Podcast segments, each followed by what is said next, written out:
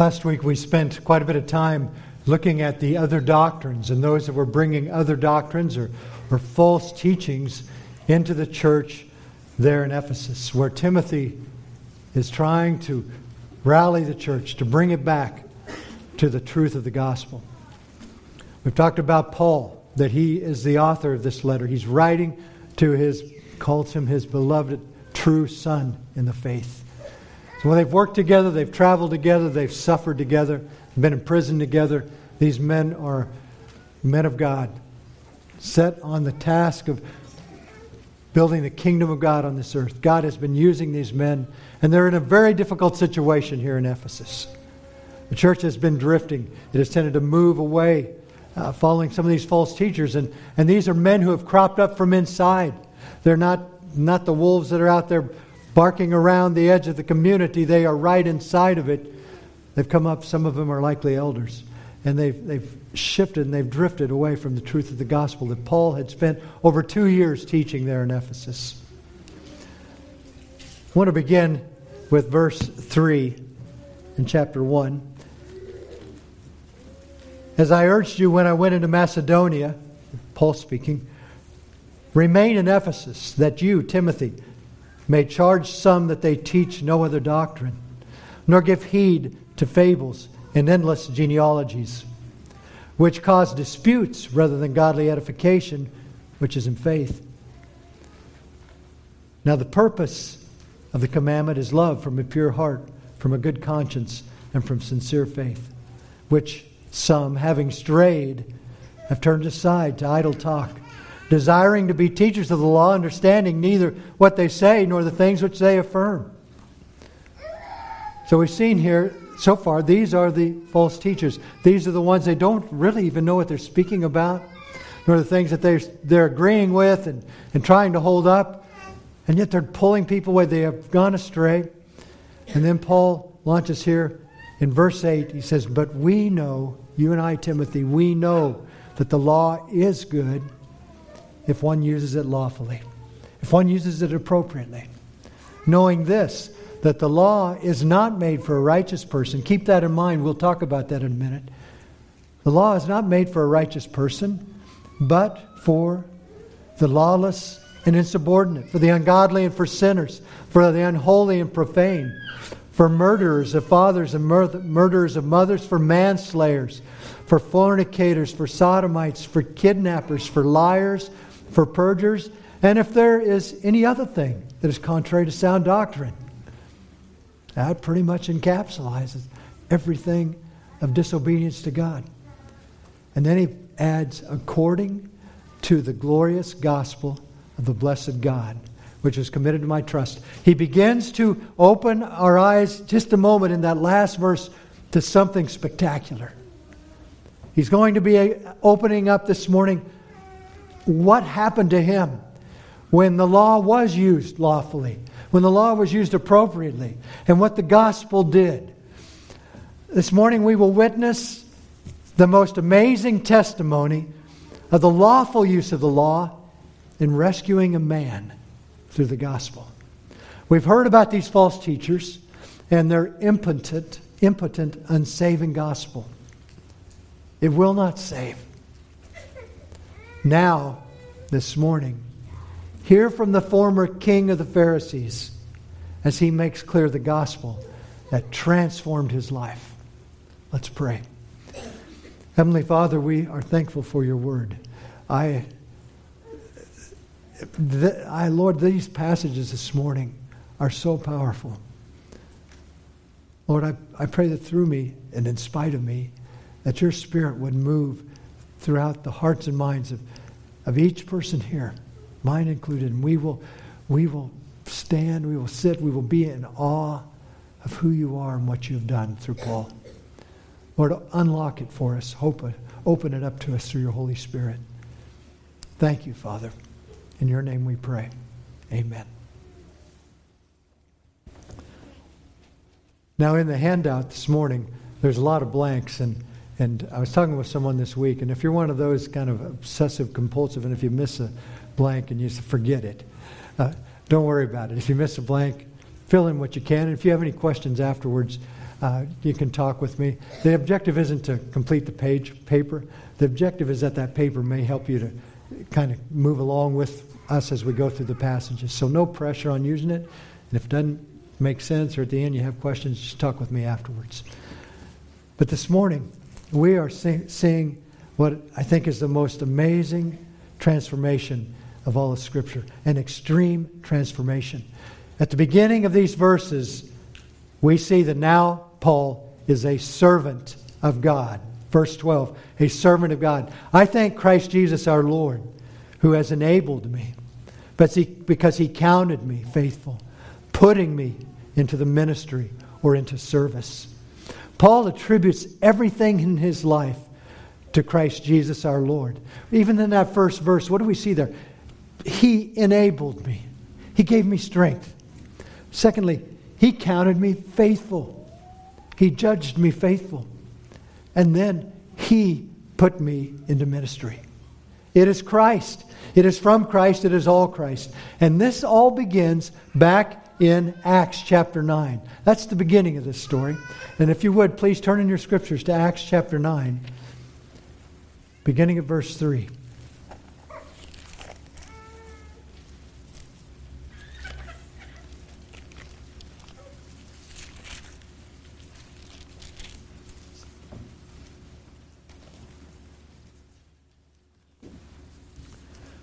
Acts chapter 9, verse 3, I'm going to read through quite a bit of this. As he, this is Paul, as Paul journeyed, now let me back up so you know why he's journeying.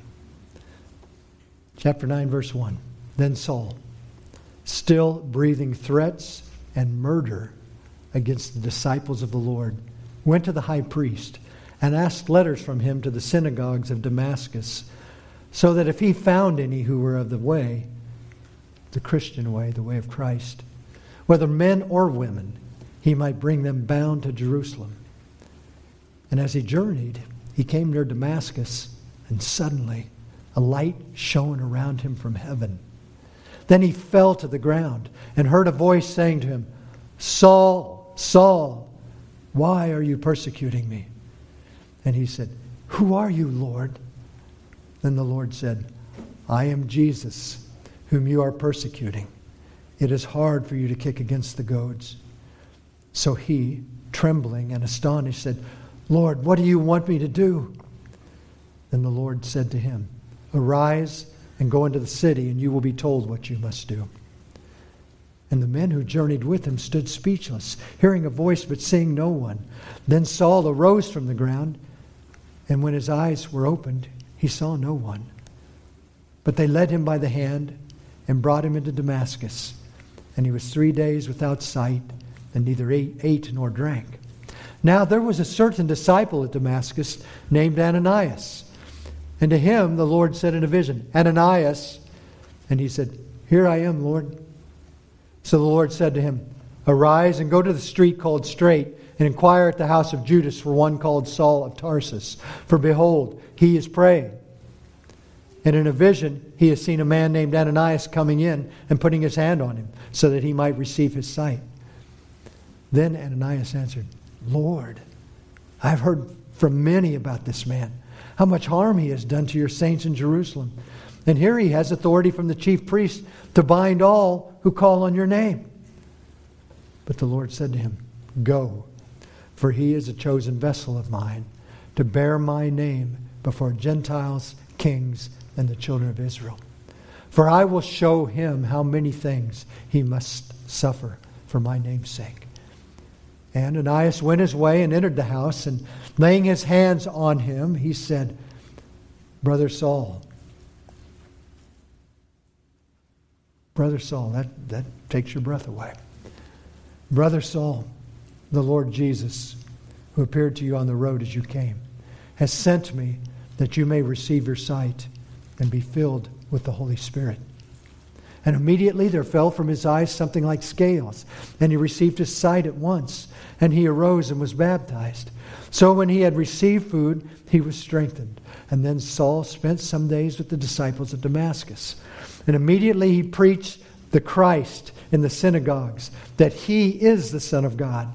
Then all who heard were amazed and said, Is this not he who destroyed those who called on his name in Jerusalem and has come here for that purpose, so that he might bring them bound to the chief priests? But Saul increased all the more in strength and confounded the Jews who dwelt in Damascus, proving, proving that this is Jesus, that this Jesus is the Christ. What a testimony. That, that, is, that is so amazing. We could stop there and you could go home and meditate on what God did in the life of that man. All the intricacies there from what he did in Saul and what he did in Ananias. And, and Ananias goes and prays and he's, he believes God and he says, Brother Saul, the same man who had come to destroy him. It's an amazing account there. But we've got more this morning to look at. If we go back to verse 12 in 1 Timothy chapter 1, it almost sounds like Paul is bragging to say that God judged or counted me faithful. I would question it and want you to question it if I was saying something like that. But in verse 12 here, Paul is not bragging. What he desires is to show how amazing it is that God would transform his hate filled life so radically to the point that God would now judge him faithful or trustworthy. Had Paul somehow earned this degree of faithfulness? Not at all. If we go back to an interesting verse in 1 Corinthians chapter 7 verse 25, Paul there is talking about marriage and betrothal. And he says, "Now concerning the betrothed, I have no command from the Lord," meaning not that this isn't authoritative, but he's saying the Lord Jesus had not spoken specifically about this. And now I will speak what is inspired from God.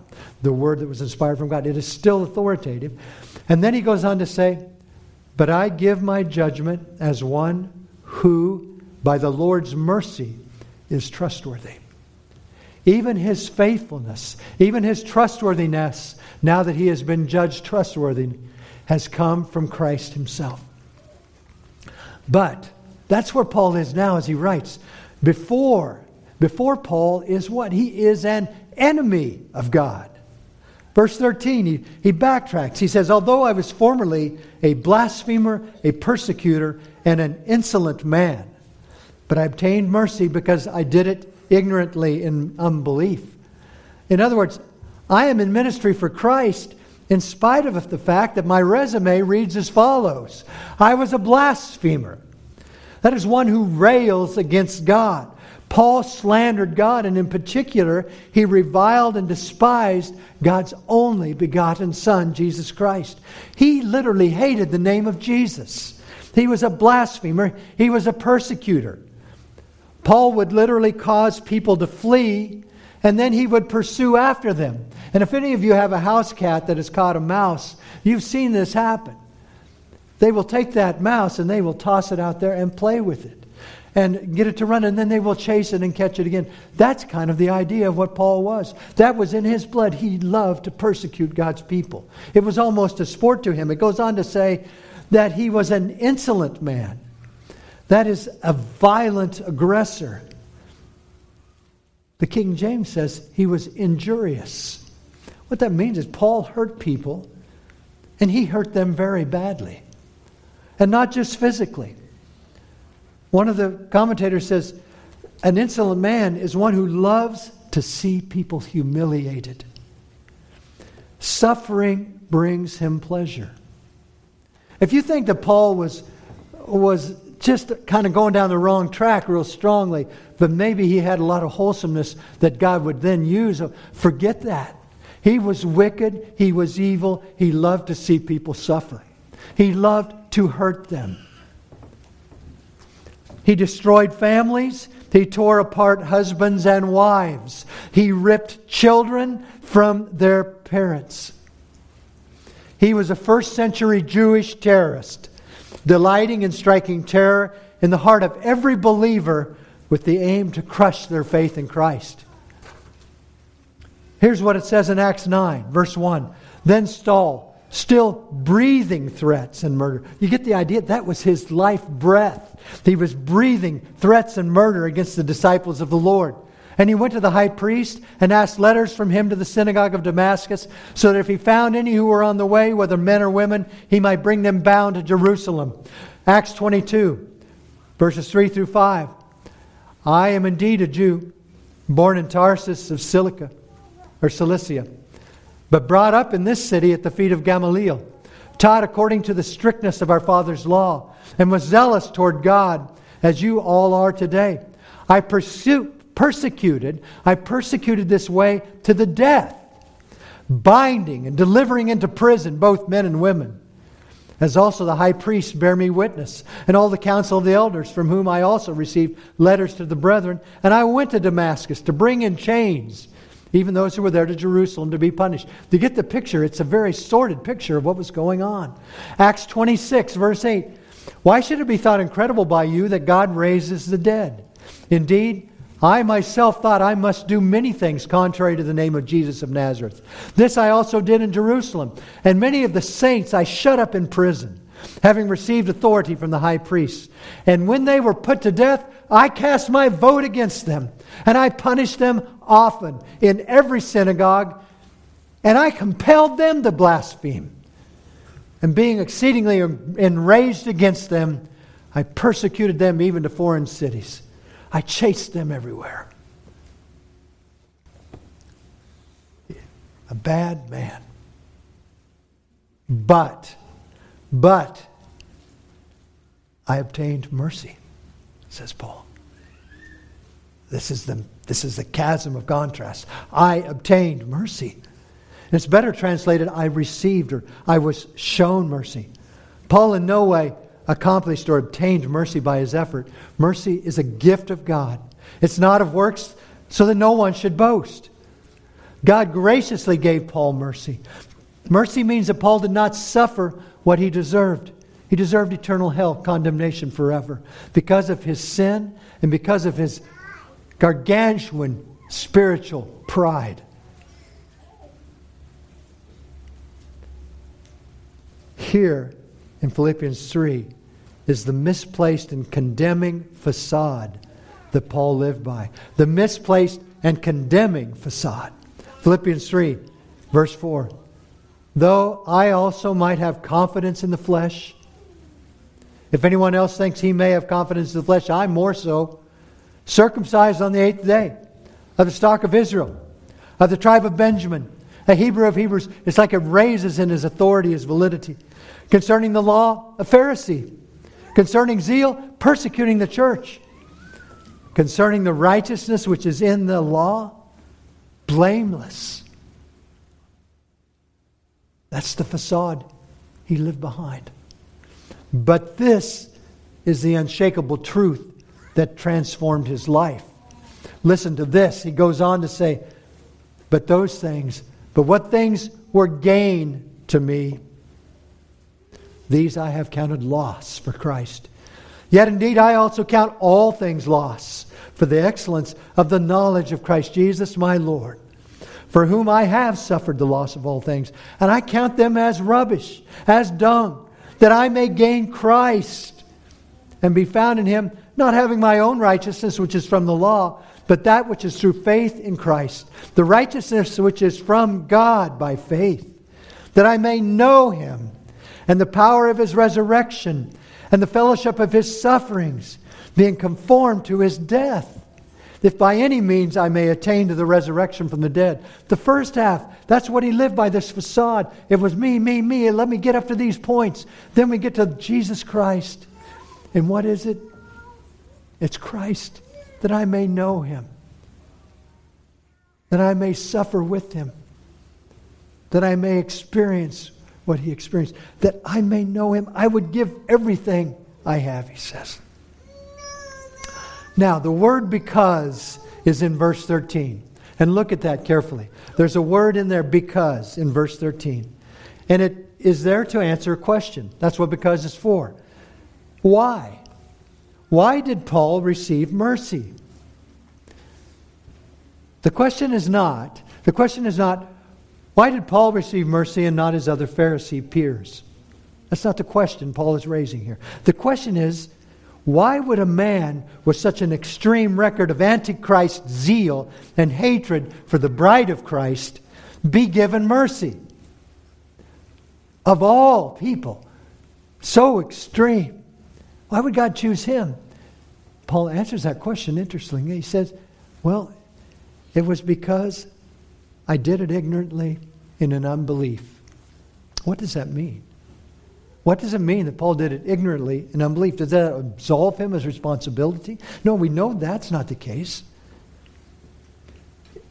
In other words, he was not like many of the Pharisees and the high priests who had witnessed before their very eyes and ears the teachings and the supernatural miracles of the Lord Jesus Christ. They had seen it, they had watched it with full knowledge on display, and they refused to believe. Paul, on the other hand, had this to say in Acts 26 9. Indeed, I myself thought I must do many things contrary to the name of Jesus. Paul is not claiming innocence, he's not, not denying his own guilt. As MacArthur said, it was simply a statement indicating that he did not understand the truth of Christ's gospel and was honestly trying to protect his religion. Hendriksen said this. He says, Though his past conduct, conduct has been frightful, it had not amounted to the sin against the Holy Spirit the willful sin against better knowledge. For such a sin, there is no pardon.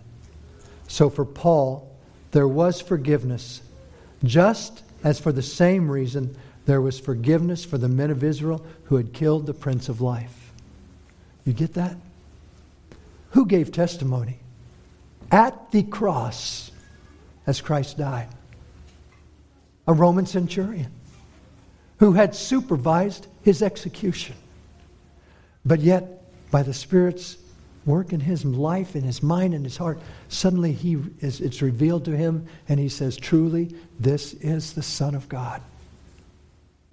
When Paul is confronted by the living Christ on that road to Damascus, when he sees him face to face, his repentance and belief were undeniable.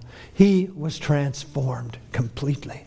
Verse 14 goes on to say, And the grace of our Lord was exceedingly abundant with faith and love which are in Christ Jesus. What a verse grace, faith, love. Here we have the one who transforms, the one who does the transforming comes. Abundant grace will transform you in Christ.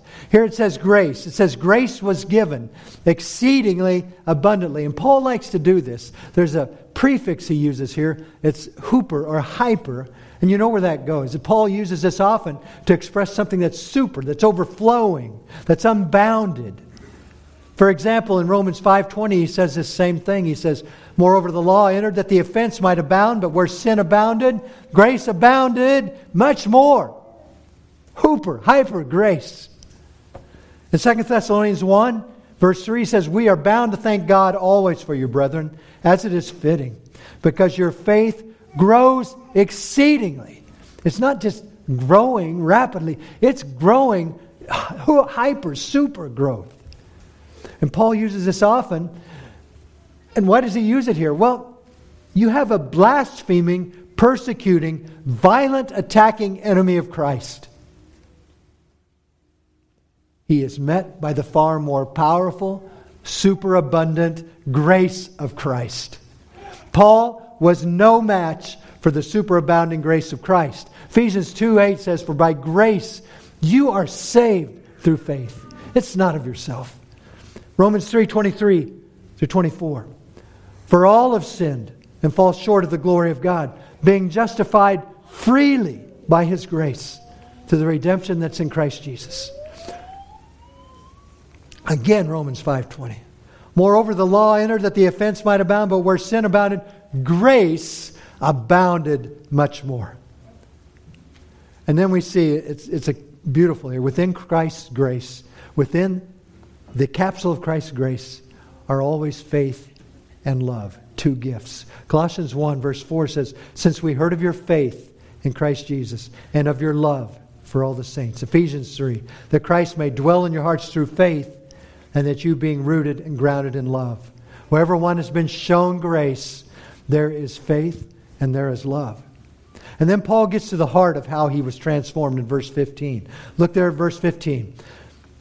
This is a faithful saying and worthy of all acceptance that Christ Jesus came into the world to save sinners, of who I am chief.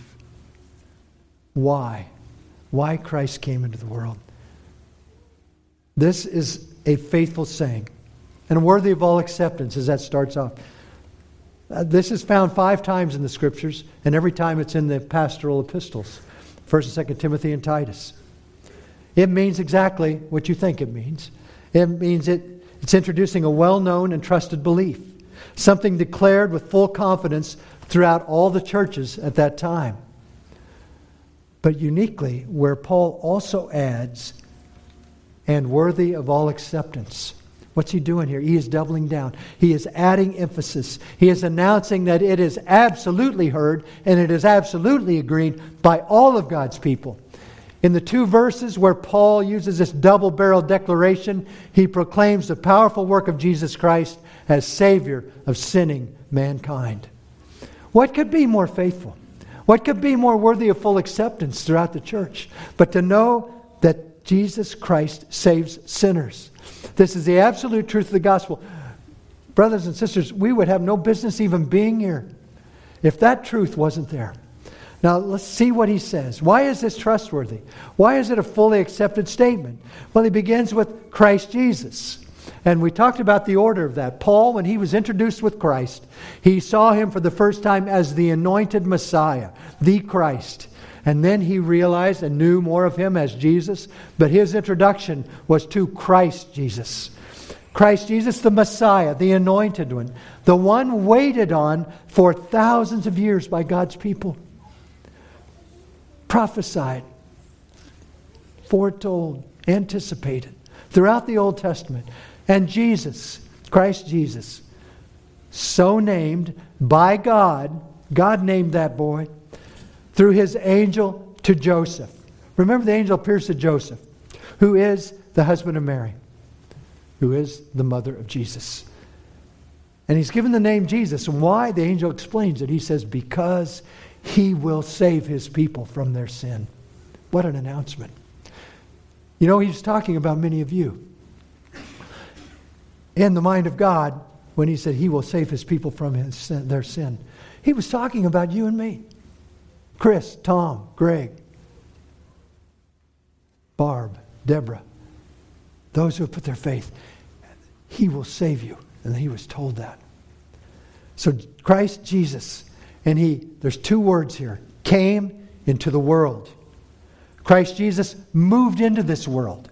He was not created at this point. I had a long argument with a man this week about this concept.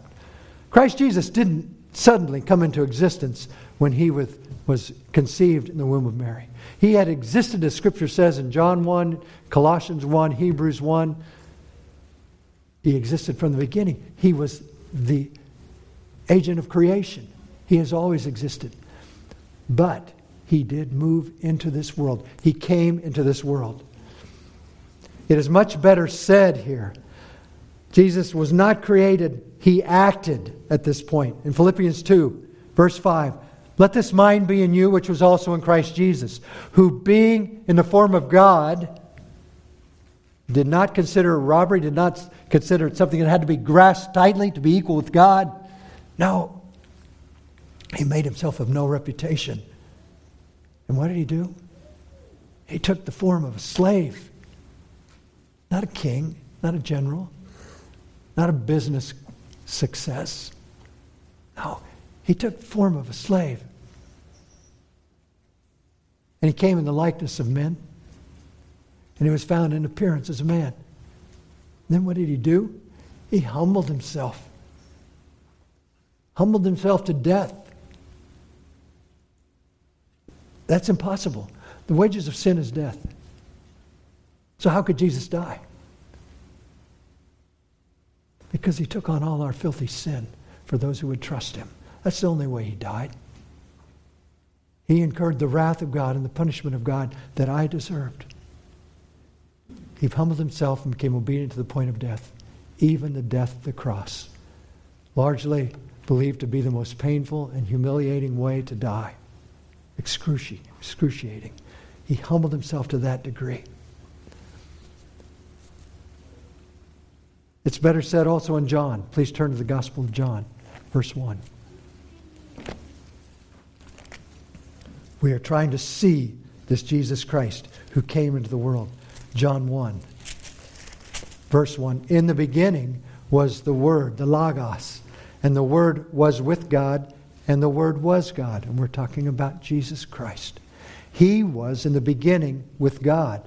All things were made through Jesus, through Him. And without Him, nothing was made that was made. In Him was life. Life was in this one. And the life was the light of men. And the light shines in the darkness, and the darkness did not comprehend it. And then verse 9 that was the true light, which gives light to every man coming into the world. He was in the world. We just read he came into the world. He was in the world, and the world was made through him, and the world did not know him. He came to his own, and his own did not receive him. But as many as received him, to them he gave the right to become children of God, to those who believe in his name, who were born not of blood, nor of the will of the flesh, nor of the will of man, but of God. And that word, that Logos, became flesh and lived among us. And we beheld his glory, the glory as of the only begotten of the Father, full of grace and truth. John had seen it with his very eyes. God in the flesh, the God man. That's who came. Who, Hebrews 1, another testimony. God, who at various times and various ways spoke in time past to the fathers by the prophets, has in these last days spoken to us by his Son. He is the message, he is the Logos, the expression of God to this world. That is who came. That is who came. But he did not come just to make an appearance or to make an observation. Christ Jesus came to this world with a purpose. Two words to save sinners. Who is a sinner? Who is a sinner? Paul writes that all men fit that description. But why? Why are all men specifically sinners? Because when the law is used lawfully, as Paul explained earlier in this chapter, there it declares that all men are in violation of God's law. All men violate the law of God, and if you've violated the law of God, you are a transgressor, you are a lawbreaker. And every man has been clearly shown to be that by the law of God.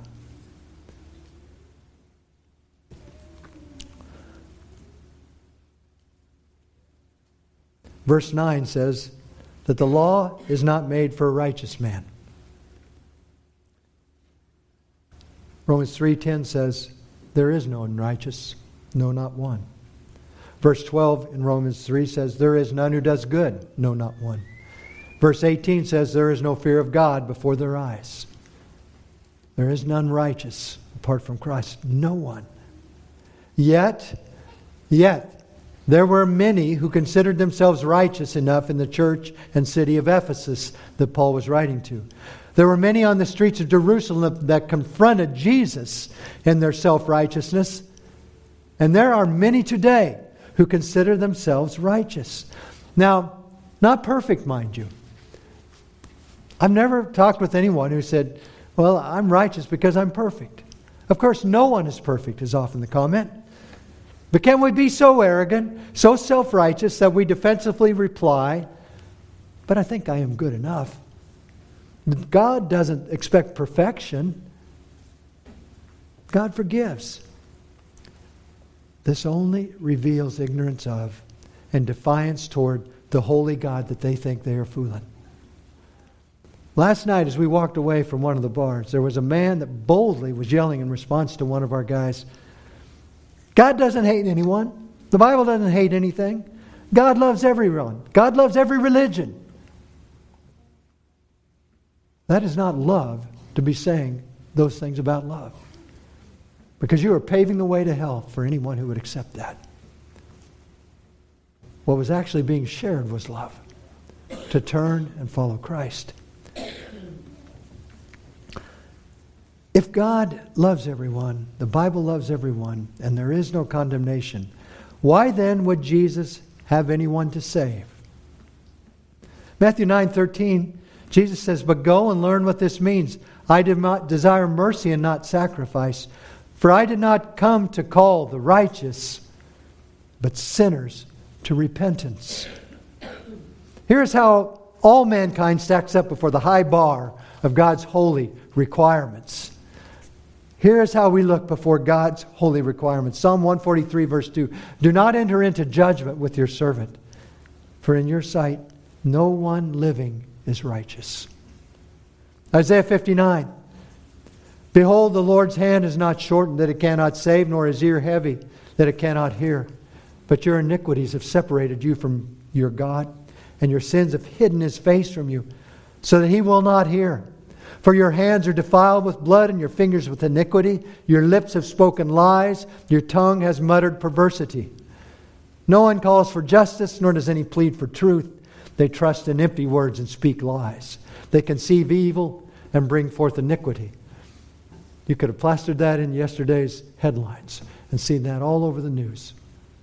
You could have plastered that over much of my life and seen many of those sad things. Romans 3:23 all have sinned and fall short of the glory of God. Romans 6:23 For the wages of sin is death. James 1 Then when desire has conceived it gives birth to sin and sin when it is full grown brings forth death. All men have sinned. We have fallen so far short, far short, and the punishment is eternal death.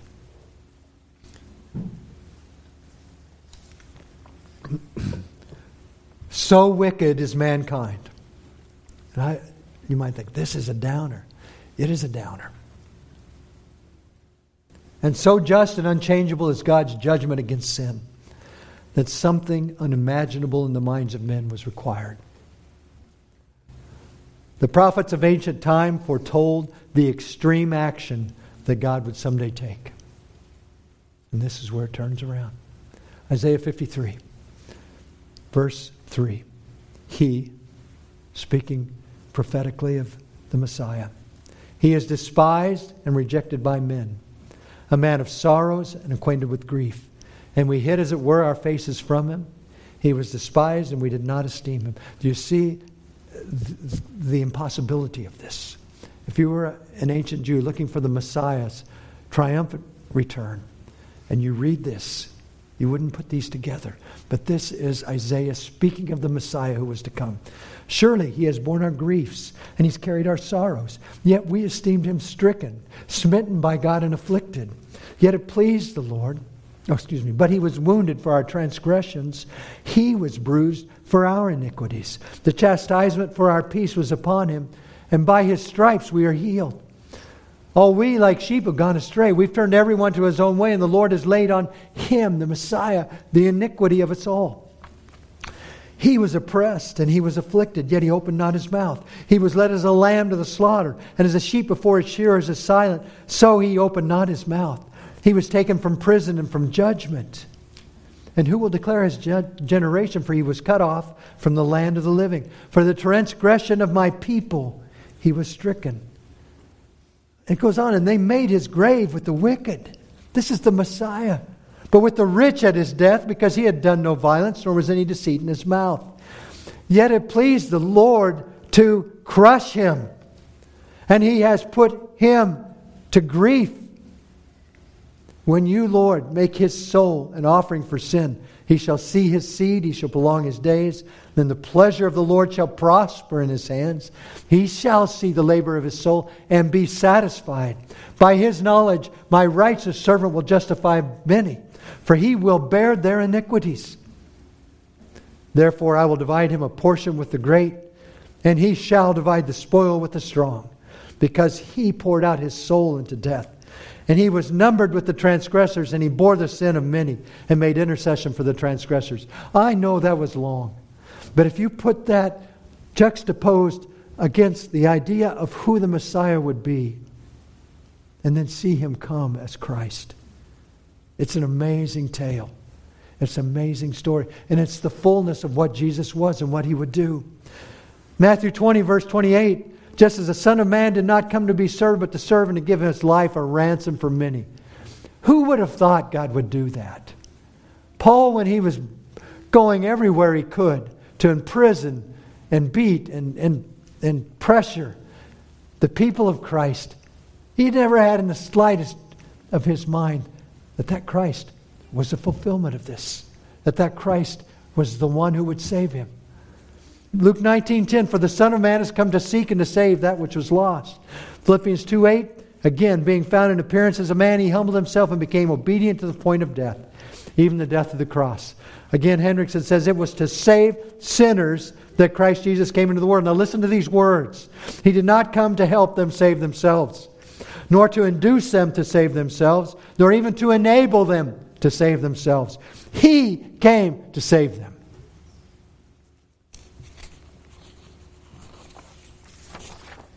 But I ask you, is this really necessary? Do you really need to be saved? And most of you would say, of course. And if I, if I would ask that on the campus or on the street, many people would say, well, yes. Saved from what? What do you want? What do you need to be saved from? I've had many people say, well, I'm, I was saved at this time, or I'm saved. And then you ask, well, what are you saved from? And what are you saved to? A lot of times people have no idea.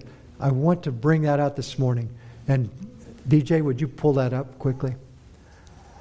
And I do this because I want us to be trained and ready to speak about salvation.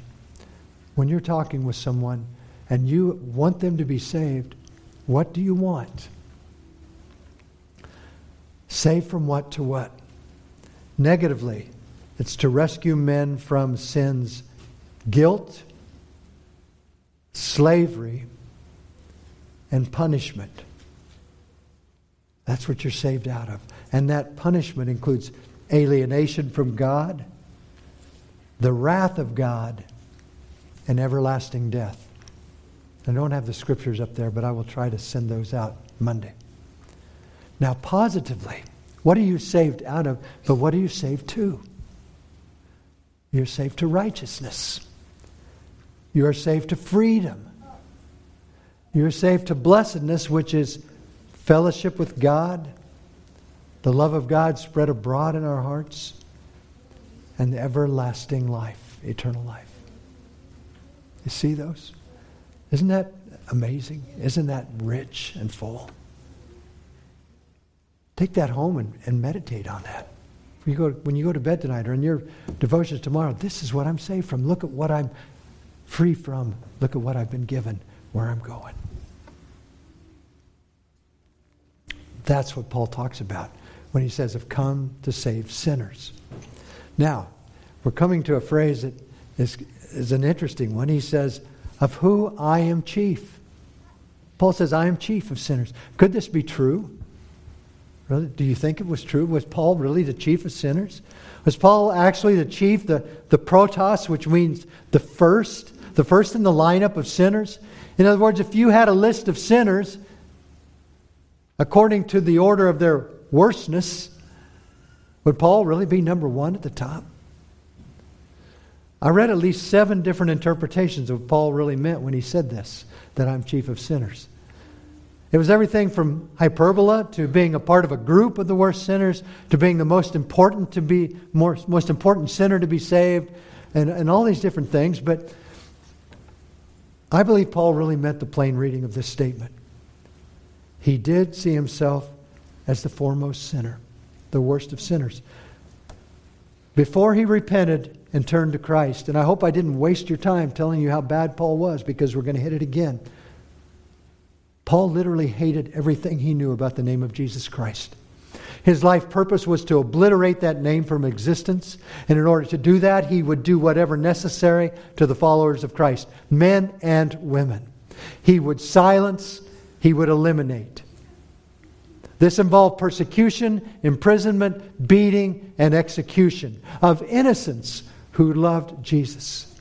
Paul blasphemed the very name of God's own Son. He coerced and hurt people to force them to also blaspheme Jesus Christ. The bride of Christ, Jesus' church, was in its infancy. Paul attempted to sadistically abort it as soon as possible, to kill the bride of Christ that Christ had died for. Although he was in one way ignorant and unbelief, his sin was so specific, so violent, and so evil toward the name of Jesus Christ and aimed at the dear bride of Jesus that he was unlike any enemy of God that had ever existed. In a much different way of looking at this, at Paul's confession here, it is suggested by some that the more Paul grew in nearness to Christ and understanding of the holiness and righteousness of Christ, the more heinous his own sin appeared. In the light of Christ, the darkness of his life. This letter to Timothy comes at a later point in Paul's life when he, he was likely very near in his spiritual walk with Christ, and his sin did look heinous and ugly. Knowing the true depth of his own sin, Paul could honestly have concluded that he was the foremost of sinners. And I would say that that is true as well. But Paul's goal here, and we're coming to the end here, Paul's goal is not to establish how great a sinner he was. He writes to show us a greater purpose, using the extremes of God's grace against his own unparalleled wickedness. Verse 16 However, for this reason I obtained mercy, that in me, first, Jesus Christ might show all long suffering as a pattern to those who are going to believe on him for everlasting life. Paul's conversion is a pattern of grace. It's an example. It's, it's a sketch, is how that word uh, actually translates. There are more than one reason for Paul receiving mercy from Christ. It was for God's glory, it was for Paul's benefit. Uh, Paul went on to preach the gospel. He would write many of the letters of the New Testament. Other followers of Christ could fill several of those roles, and some did. But no life exemplified the amazing grace of Jesus Christ to save sinners as dramatically as Paul's. His transformation by grace was now the pattern, the design sketch. Paul's conversion showed the world from that day on that no person in their sin is beyond the life transforming power of the grace of Jesus Christ. In other words, Paul can be saved, you can be saved. It does not matter. We had an old sailor that lived in the trailer park where uh, we lived for many years. And we would go visit him, and he was kind to us. He would have things sent to us sometimes, and, and we'd clean up at his place and, and visit, and he loved the kids. But I remember talking with him and trying to share the gospel with him one time. And, and, and I shared it, and he just said, God would never forgive me for the kind of life I've led. And I begged him that God would do such a thing if he would repent and trust in him. But he would not have it. Another time we were in John Wayne Airport in California, and there was a guy in his uh, military uh, fatigues and, and went up to talk to him and offered him a tract. And he kind of, you know, r- really was pretty uh, unkind in his response. And I was walking down the hallway away from him, and I feel a tap on my shoulder and turn around, and here's this big guy standing there. He said, No, I want you to tell me. I want you to tell me about this. So we talked about the gospel. Then he told me, God could never forgive me for the lives I took and what I did over there. I said, God can. Christ will. There's nobody outside of his grace if you will repent and trust in him. And that guy, I don't know what eventually happened, but we did talk on the phone after we got back several times, and I know he was searching. But there is no one outside of that grace of God.